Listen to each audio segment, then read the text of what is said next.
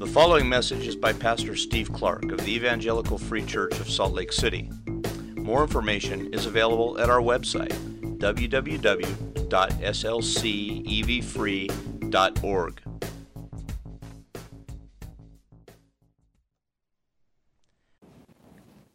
Let's pray.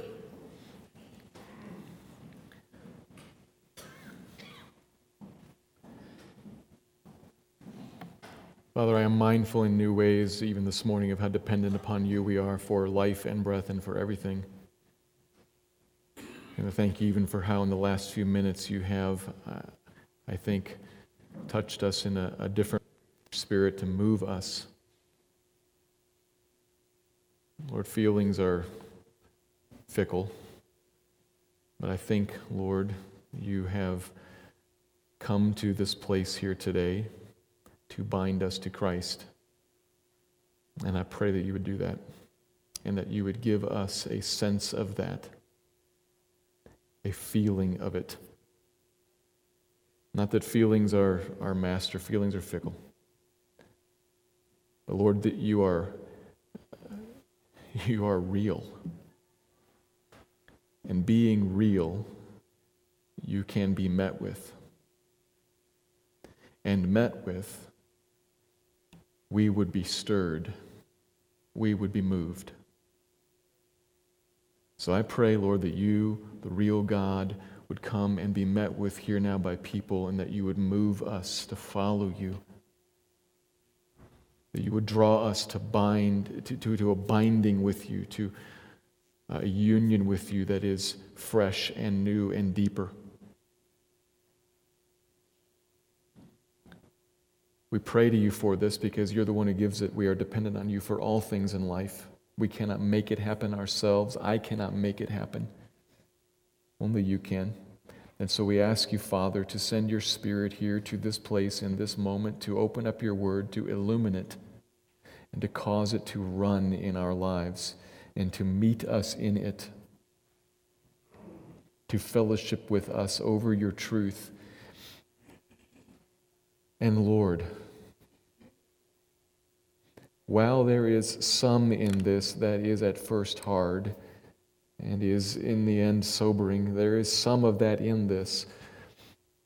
But please, Father, as you meet with us over it, would you show us the beauty of what you have sent to us in Christ crucified?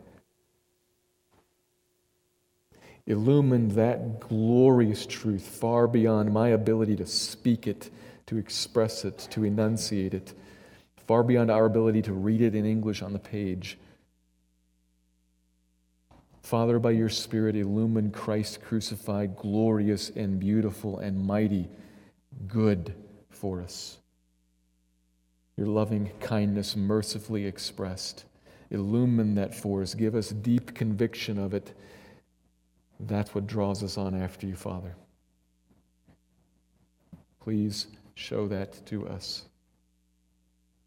Move us to follow your decrees.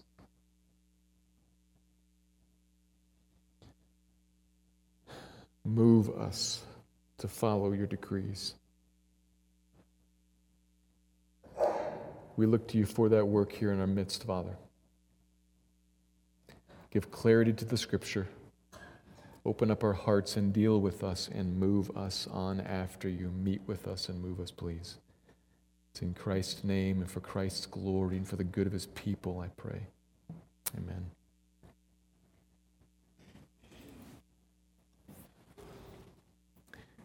We turn our attention this morning to the end of Luke chapter 6 and the end of Jesus' Sermon on the Mount. It's taken us a number of weeks to get to this final paragraph, having followed the sermon all through its, its three main sections, according to how Luke presents it to us. We began with Jesus talking about blessings and curses, beatitudes, matching woes, and he speaks those to us to prepare us, to tune our, our minds, tune our hearts towards something future, to point us ahead at where God meets us to bless, to reward. He wants to shape our hearts now because he knows the second section, the heart of the sermon, is going to be hard. In the middle, then, the second section, He tells us what the character of a disciple is like. Character of disciples who follow Jesus, those who follow him are like him. We are to love others, particularly love our enemies, those who don't like us, those who are difficult or unattractive in some way, those who, who reject us, who curse us, who in some way do us wrong. We who are followers of Jesus are to turn the other cheek, to, to take it, and to stand there subject to humility yet again. Now, again and again, and again, we said, we pointed out the importance of being wise and of understanding many particular applications because while we are called to love, while we are called to do good, sometimes doing good involves confronting. There's much wisdom involved in all that. But never mind how much we say there's wisdom involved in it, the, the bottom line is that that's a hard, high calling to love others, particularly hard people, is hard. And He calls us to that and, and will not let us get away from it. We are called to follow Jesus, to be followers of Him. And as He moves into the third section, as we saw last week, He explains where such following originates, where it comes from. It comes from the heart. Last week's passage verses 43 to 45 explained the basic connection between life that's lived and where it comes from inside. Life from the inside flows to the outside. And we are to follow Jesus. We are to be followers of His, bearing fruit on the outside, and that means we need to attend to our hearts on the inside. Particularly, that comes about by growing in conviction of God's love for us in Christ. That's the work of the Spirit of God in us to press into us and to convince us deeply that God, our Father, is a God of kindness and of mercy and of love towards his people in Christ. That's you if you're a Christian. And convinced of that, the heart changes and fruit comes out. That was last week. And it prepares us for the final paragraph, one more exhortation encouraging us to follow Jesus, a call to obedience. And he presents it mostly in the form of a parable. And as, as we get into this paragraph, this whole paragraph, verses 46 to the end, what we'll see is that what starts out, particularly with the first sentence, what starts out kind of kind of confrontational, kind of uh, in your face a little bit which starts out like that, it turns, and we find that it's not really, in fact, a scolding or, or a, a power play of some sort. It really, in fact, is a warning which comes from a heart that's concerned. So you got to kind of see that on the surface there's, there's some of this, and there's some, some difficult imagery. But why that's here the heart that wrote it, the heart that presents it to us, is a heart that's concerned for us. So it comes to us from care, it comes to us from kindness, in fact, from love. It's a plea to us from Jesus that we who listen face reality and deal with the reality that, that's out there that we're going to encounter, that we deal with it in the only way that works, the only way to avoid a great danger as we walk through this world of storms. So if it sounds hard at first, hang with it and think, why did he tell me? It's because he loves me. He's warning me. So we're going to consider verses 46 to 49 and look at two observations from this passage, but let me read it first and then draw out the two observations. The conclusion of the Sermon on the Mount. Why do you call me Lord, Lord? And not do what I tell you. Everyone who comes to me and hears my words and does them, I will show you what he is like. He is like a man building a house who dug deep and laid the foundation on the rock. And when a flood arose, the stream broke against that house and could not shake it because it had been well built. But the one who hears and does not do them is like a man who built a house on the ground without a foundation. When the stream broke against it, immediately it fell, and the ruin of that house was great. the end of the sermon, from which I'll draw two observations. Here's the first Jesus requires genuine obedience, not just formal, professed allegiance. Jesus requires genuine obedience and not just something that we say, something that we profess, not just something that's formal in, in structure and in appearance. Not just formal, professed allegiance, he wants obedience. He begins with this rhetorical question that has, that has a bit of a, of, a, of a punch in it, an edge to it. Why do you call me Lord, Lord, and not do what I tell you? He's speaking to a large crowd of disciples. Remember, the audience here are, are self professing disciples, followers of his. People who call him Lord, even endearingly or convincingly so. That, that emphasis there in the double repetition Lord, Lord. People who say, I know there are some who follow John the Baptist, and there are some who follow that rabbi, and some who follow those disciples, and that, those whatever. I, as for me, this one, Jesus is my Lord. There's, there's a clear affiliation there, an affirmation out of the mouth I'm with him, Lord, Lord. And so, what we have here in this paragraph is a sobering reality. Jesus is confronting not the world. There's another group of people, all those from the various nations are all gathered around, and it's as if here in this very particular moment, Jesus says, Never mind them. I'm talking to people who profess me Lord, Lord, profess faith in me. He's talking to the church. And he's about to, to expose a divide within the church community. Two people, two different types of people here those who call him Lord and don't do what he says. And the implied opposite, those who call him Lord and do do what he says. Two different groups here. Jesus is about to illumine both of these different groups. It's implied there in the first verse, and of course, further illustrated in the parable, verses 47 to 49. Two men, each building a house, verse 47, one of them illustrating those who come to Jesus, who hear his words, and do them. The second man, verse 49, illustrating those who come and hear and don't do them. There's the two groups illustrated in this parable. If we look at the parable and think about these two guys, we'll understand a little more about these two groups. Obviously, we read this, there's a big difference in the two houses. We'll talk about that eventually here. But a large part of the point is the similarity in the two houses. There are two guys who both build a house in the same area. They're described as if they're standing right next to each other when this stream comes and hits them, when this flood comes. They're both right there.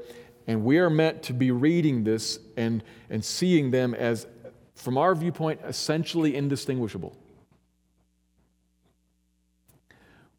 The difference is not one was made out of brick and one was made out of wood. The difference is not one was a two story and one was a one story. Not even one was built wisely, not in the floodplain, and one was vulnerable in the floodplain. Those, none of those are differences. So, what we're supposed to come to this is say, here are two men who do the same thing they build a house in the same place, and they end up with essentially the same thing, the same product. Both of them formally, to move from the analogy to the reality that Jesus is confronting, both of them formally saying, Lord, Lord. They look alike. Both of them, regular attenders of the church, voluntarily present. Both here of their own accord in the worship service, both serving in the ministries of the church, helping in the kitchen, leading a service project, organizing a retreat, giving money. They more or less both agree with the doctrines of Jesus that they hear taught. They came and they heard, and they're still there. They're agreeing about what righteous behavior would be, about what good, right living is, what it looks like. They agree that Jesus is the only way to be saved. They would, they would affirm that. They want that for themselves. That's why they're still here. They're still connected. They grant allegiance and they show a formal affiliation. They're on the membership roll, they're on the email list, they get the, the e link. The point of this all is that if you look at those two houses, just like as you look across the congregation assembled, you can't tell the difference. Now, yeah, uh, difference here and there, but essentially the same, indistinguishable to the outside observer. You cast an eye over the whole church, or the whole congregation, the local congregation, or, or any other group of assembled Christians somewhere. You look at, at a Christian school community, and as you look at them just from the outside, they look basically the same. But they are different. And a closer look would reveal that, particularly a closer look by you yourself at you yourself which is why the paragraph is here. This paragraph is the end of the sermon because it's calling you to look at you.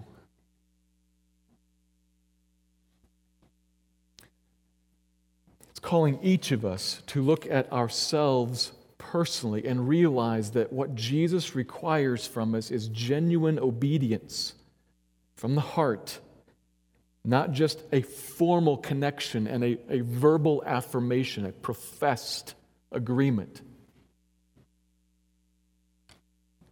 So examine yourself. Think about this. Is your relationship to Jesus primarily based upon something that is formal, official, external? The place where you worship, the faith of your parents, of your spouse, habit, history. Do you look back at your history and you find yourself saying, I'm a Christian because back then I prayed that prayer, back then I walked that aisle, I signed that card, I got baptized, I joined the church. I stood up and said, From this day forward, Jesus is my Savior and Lord. I will call him Lord, Lord from now on.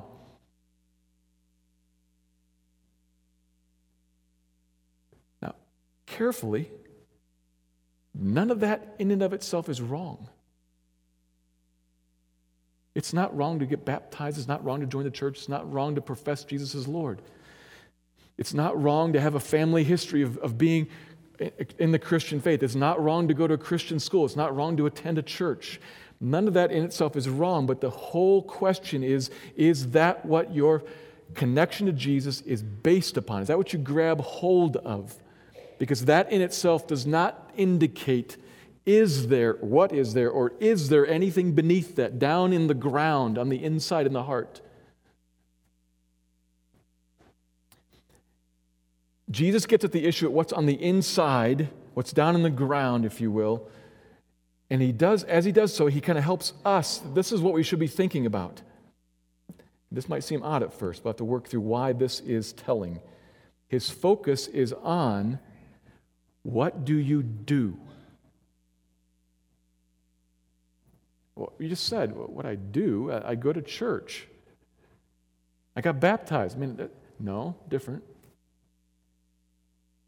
What do you do when you hear the word of Jesus? One who hears my word and does them, in contrast to the one who hears and does not do them. He requires obedience. So, is this you? This is a true disciple. Is this you?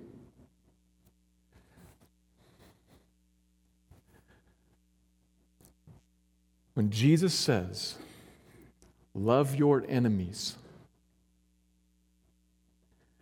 when Jesus says, Do good to those who hate you, when he commands you to bless those who curse you, to turn the other cheek towards those who, who take advantage of you, to pour abundant good into their laps. When you hear that, what do you do? Genuine disciples do what he tells them to do.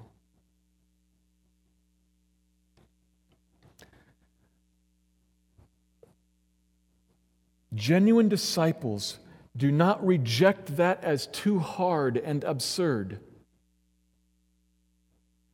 Genuine disciples do not rationalize that away. Well, if you knew how my spouse really was, if you knew what that person really said to me, if you saw that that's not reasonable for a person in this situation. Do you see the bar goes the bar goes high and it stays high. He says, "You do it."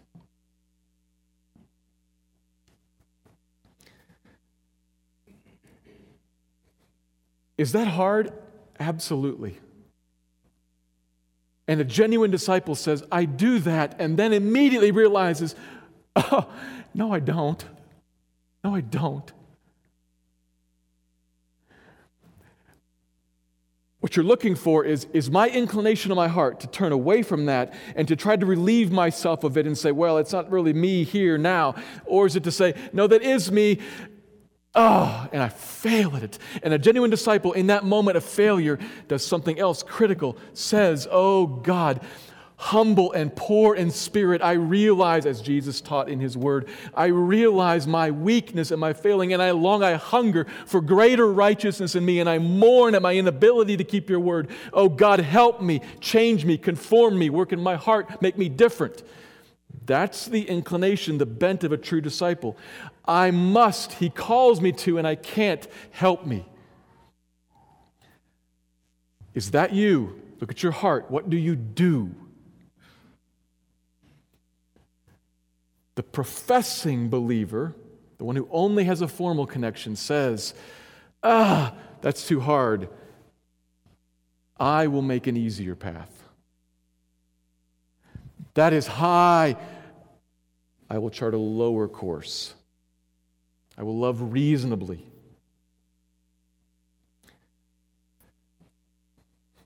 This call about obedience, this, this targeting of how do we respond, particularly in the very hardest situations, this call is particularly helpful because in those moments of calling us to obedience, it reveals what's, remember last week's passage, it reveals, it shows the fruit that will then enable me to trace back to my heart and figure out what's actually in here.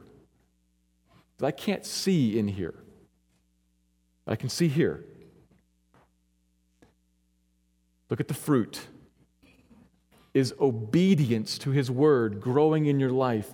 And where it isn't, is the inclination of your heart to run to him and say, Oh God, help me. Change me bear fruit through my life like you require? Or is it to run away from it and to attempt to relieve yourself of the obligation? This is extremely helpful because it shows us what's in here in the heart, which ultimately, follow this, ultimately shows you what you believe, in whom you trust. That's why Jesus is after obedience. That's why he puts obedience front and center because obedience shows us where I'm banking my life, the one in whom I trust. It shows me do I actually believe him when he says, Great will be your reward in heaven? Or does my heart instinctively say, mm, I don't buy it? Nope. I will search for my reward here on earth.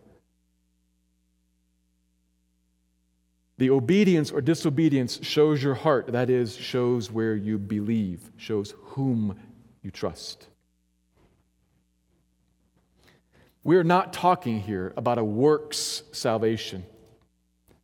Do the right thing and you will be saved. We're talking about works, fruit, as the revelation of the heart, which is the revelation of the faith that's actually true of you, not just what you say. Fruit shows the tree, fruit shows your faith. So, this call to obedience is extremely helpful for us because it reveals us.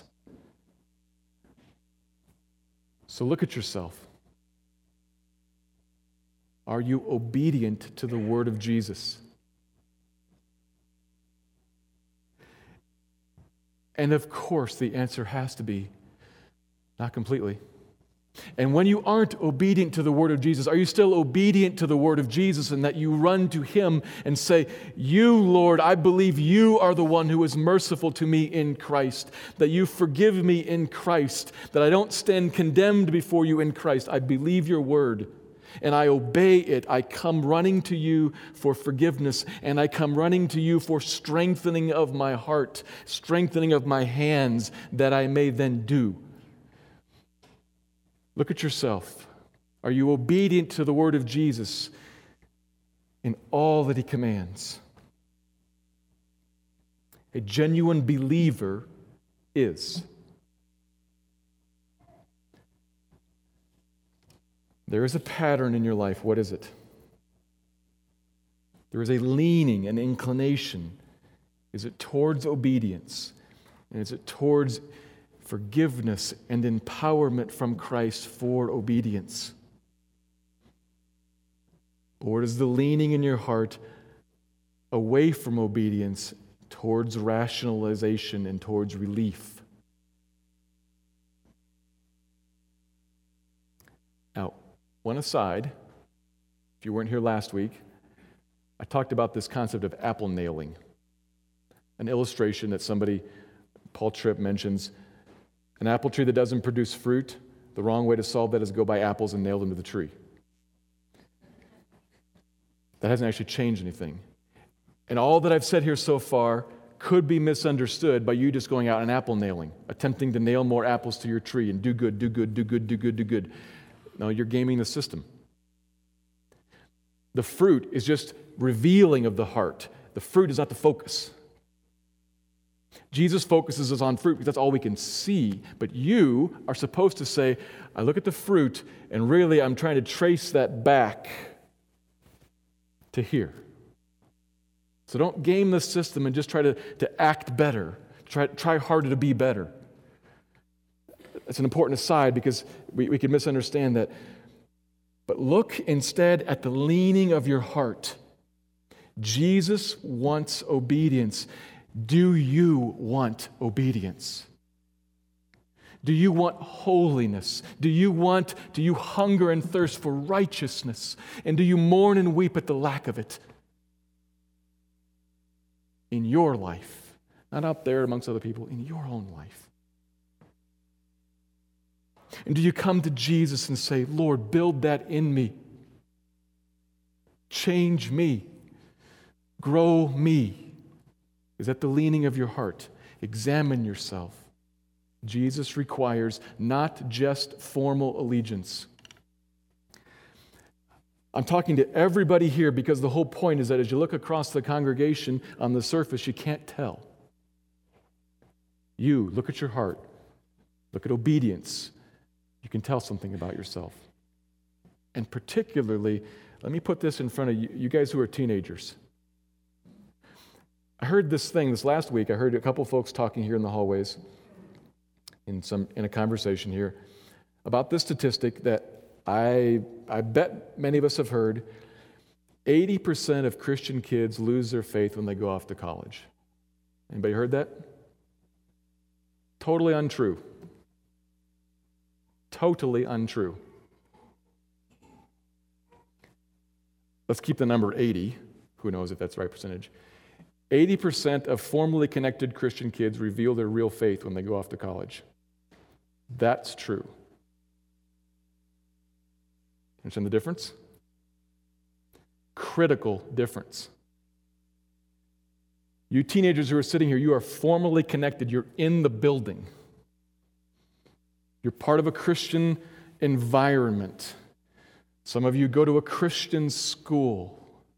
You are formally connected. And what we're going to find out when you go away to college and the formal connections are snipped, we're going to find out what you actually believe.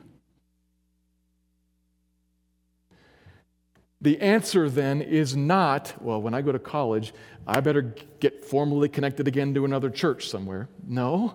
The answer is right now, turn to Jesus and get genuinely connected to Him right now.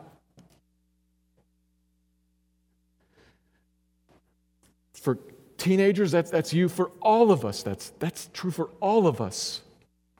So many of us, the, the, the, reality of this church environment, you think, well, this is a great church. I'm a part of a good church. I'm okay. Maybe. I can't tell from looking at you.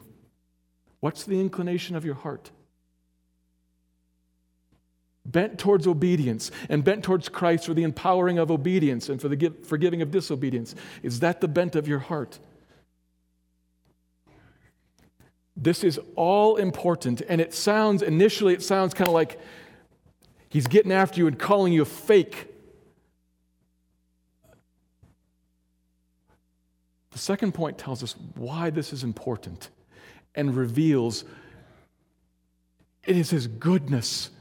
The, degree to which he gets after you is his goodness to you. Because of the second point. This is not a rebuke it is a discussion about need. Here's the second point the disobedient are without Christ and are vulnerable to devastating danger. The disobedient are without Christ and are vulnerable to devastating danger. Considering the parable again, obviously we, we've seen that part of the point is that the houses look so similar from the outside, but there is one gigantic difference, of course. Verse 48 the obedient man, the language has a repetitive way here of expressing something. He dug and he deepened and he laid the foundation on rock. And the other guy didn't. He just put it on the ground. One could be forgiven for wanting to skip the foundation part because that's a whole ton of work. It's hard, it costs you a lot. You're just going to cover it up anyway. And the other guy already has his structure up and he at a third of the cost and he saved his back. Let's just skip this part.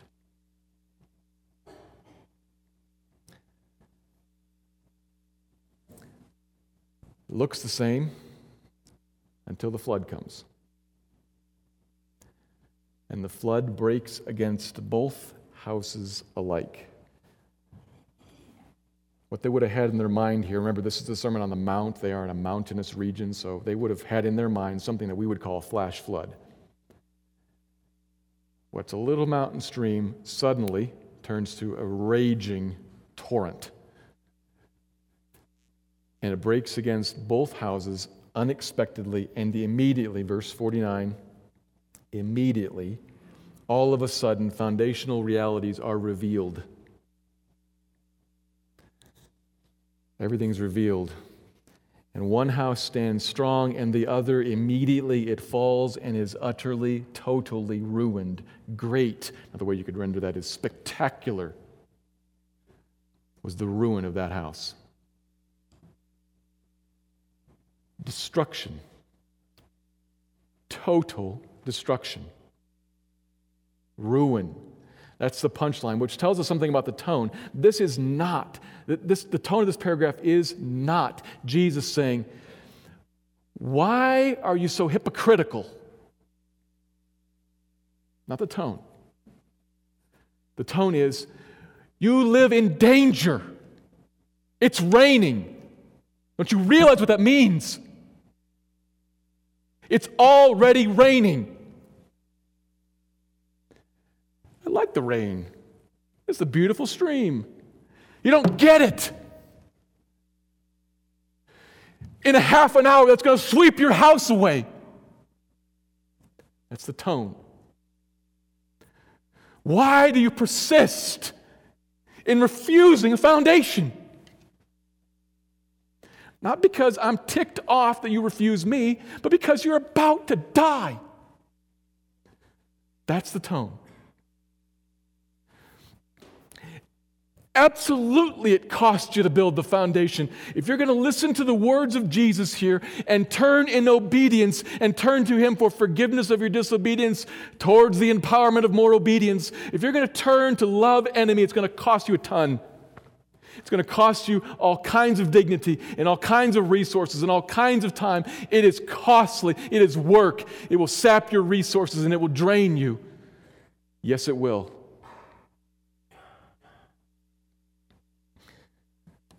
And broadly speaking, beyond just the, the call to love enemy, he of course wants obedience to all of his commands and all of life his word touches every aspect of all of our life, sometimes in direct command, sometimes in principle touches everything. It speaks to all of life. And very often we will find that what God's word says and what our inclination and what our feelings and what our desires are are at odds with one another. And to turn our lives towards Him will cost us and will be hard. It will be, mm, in some way, dissatisfactory. You wish you didn't have to, you won't want to. Absolutely, it'll cost you.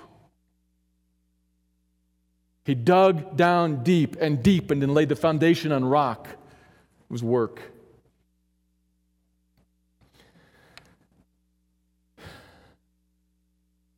but it's raining right now. And the storms of life will come against you. A flood will strike your house.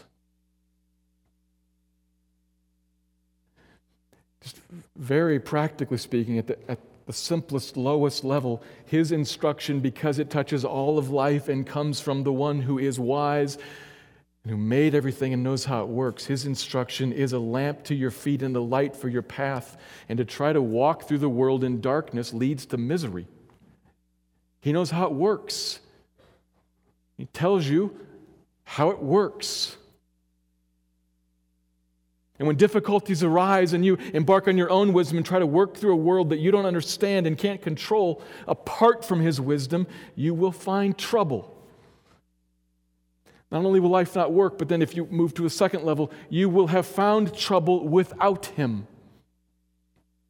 Like the prodigal son who departed and went into the foreign land, he found trouble without his father.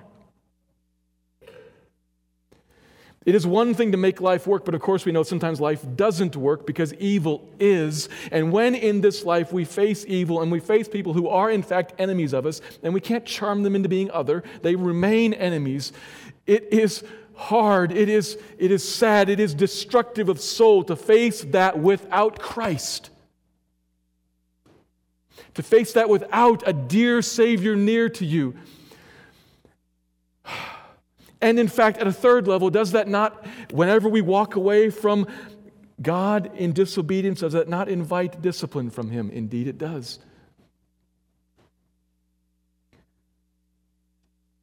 Sometimes that discipline comes in a rush, and sometimes it takes time. David and Bathsheba. David was doing just fine for about a year or so, and then he wasn't. He walked into disobedience and what he found there was a storm that broke on him. His house was nearly destroyed.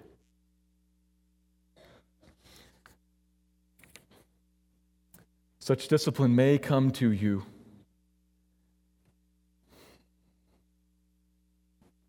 And it may not.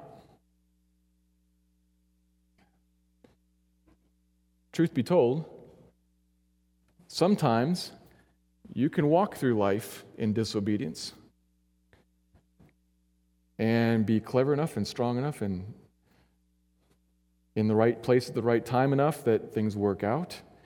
And you control all the people who would be evil to you, and so you don't suffer too much under their hand, and, and the discipline of God never seems to come. What then?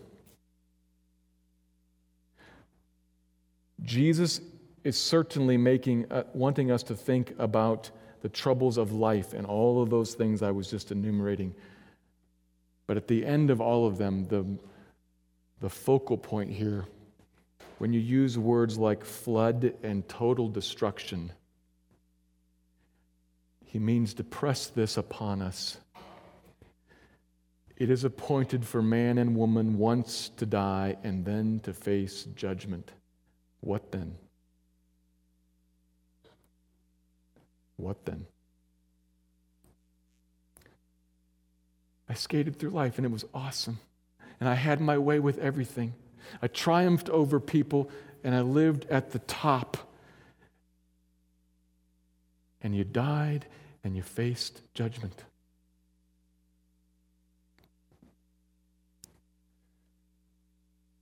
This is the true thrust of the parable the sudden flood of judgment, the total ruin of the house. When people and houses and cars and barns are caught in raging flash flood waters, they are not dinged and dented and injured, they are swept away and lost.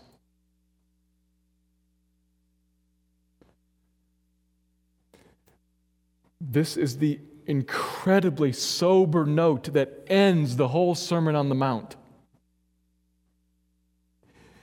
You will die and face the judgment. With or without a foundation, one way or the other, and only one way or the other. and formal connection and affirmation with the mouth of Jesus is my Lord, Lord, but I have not walked in his ways and I have not turned to him. Crash.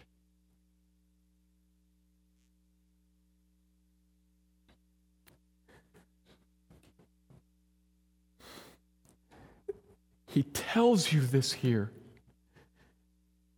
Not with hand on the scruff of your neck, rubbing your nose in it, but pleading with you now while it is still called today, saying something can be done about that right now.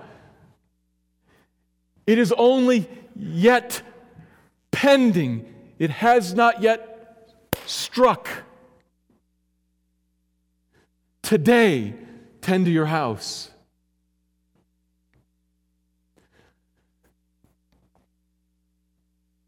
If, as you examine yourself, you say, in fact, I am formally connected, but I am not intimately, personally connected. The fruit in my life, the inclination of my heart, as I trace it back to see what it is, who it is I trust, it is not Jesus. It is not the Jesus of the Bible. Then hear this. Hear this. There is in this moment right now a hand, an offer stretched out to you that says, Come to me, all you who are weary and heavy laden, and I will give you rest. How? There was only one who ever perfectly did all of the word of the Father, this Son. And he was buried under the flood. He was buried under the flood for you. What I'm talking about is the cross. He was crucified at the cross. Not to show us how much God loves us, though that does show us how much God loves us. Not to show us how much God hates sin, though it does show us how much God hates sin. He was crucified at the cross to become a substitute payment for you.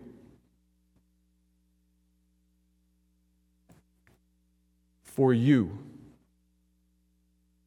You who have rejected him and have not kept his word. He went to the cross to pay your death penalty, to bear the flood's wrath in your place. Trust him. How you gain him, how you join yourself to him, is not by attempting to do more good things. It is, in fact, by saying simply, Jesus, I turn to you, I surrender to you, I come poor in spirit, hungering for you.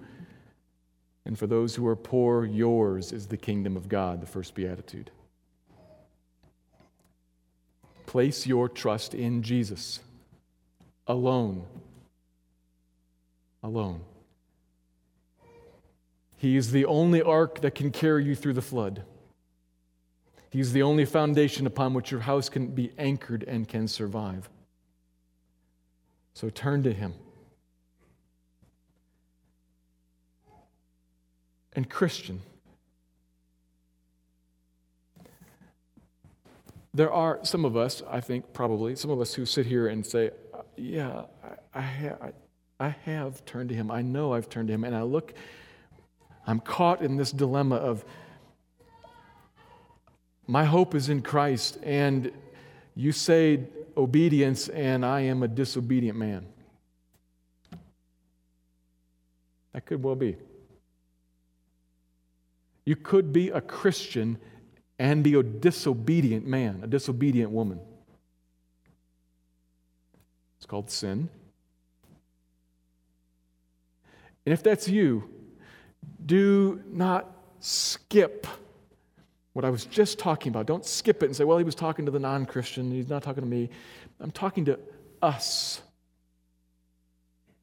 The cross is your only hope, too. Disobedient Christian, the cross is your only hope, too. Remember all that I was saying about the inclination of your heart to turn to Him and say, God, help me. God, forgive me. When you, in your disobedience, Christian, say, This is wrong, I have set myself against you, I have turned away from you, Lord, it is wrong. And you turn back to Him, what you find there is you find a God who is merciful, a Father to you of mercy, a God who is kind and in love for you says, I forgive. And I am committed to changing you. Turn to Jesus, disobedient Christian. Find their forgiveness that wipes away all condemnation off you. There isn't any condemnation on you. And that will empower you to walk with Him. As you then, in the next moment, say, I will obey you. Give me power. I will obey you. Give me power. I will obey you. Change my heart and remind me of your love for me and of the coming reward. I will obey you. Change me. Change my heart. You too, disobedient Christian, you turn to Christ, your only hope. And you keep turning to Him as you step out into obedience. What God requires of us is genuine obedience, necessary because there is a coming storm. If you're not a Christian, become one today. Today. If you are, turn yet again, trusting Him and obeying Him. Trust and obey. There is no other way to be happy in Jesus but to trust and obey. Jesus speaks this to you not to get after you, but to make you happy in Jesus. To make you happy in Jesus. Put a better word on it for your joy. Trust and obey. Let me pray.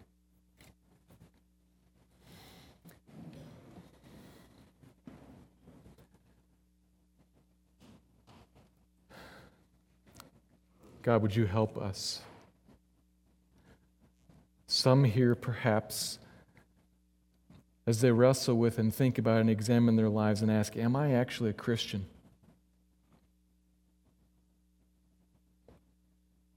Would you speak to them either words of clarifying comfort or clarifying conviction? Whichever is necessary. I don't know, you do. But Lord, do not, I pray that you would not allow anyone here in this room to remain only professing you as Lord, Lord, but not actually knowing you. Please don't let that remain. Would you purify this body of yours? Would you draw in more people? Those who at the moment are still outside, draw them in, give faith and save, please. Would you please, Father, by your Spirit, into each one of us, because each one of us, there's no one good, no, not one. We are not, we are not obedient as we should be. Would you speak over your people forgiveness and empowering of our, of our hearts that are inclined towards but weak? Speak gracious forgiveness and press into us conviction of your love for us and of your sure promised future reward. And move us then, Holy Spirit, to follow the decrees of God.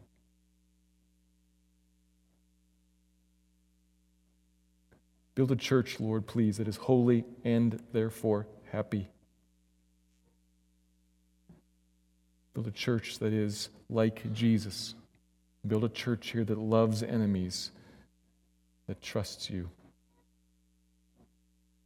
Thank you, Father, for your word. By your Spirit, would you press it home and build your people? Thank you, Lord. Amen.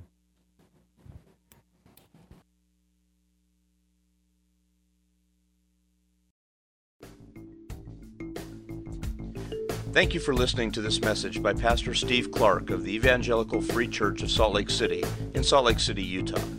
Feel free to make copies of this message to give to others, but please do not charge for these copies or alter the content in any way without permission. We invite you to visit our website at www.slcevfree.org or call us directly at area code 801 943 0091. Our mailing address is Evangelical Free Church of Salt Lake City, 6515 South Lion Lane, Salt Lake City, Utah, 84121.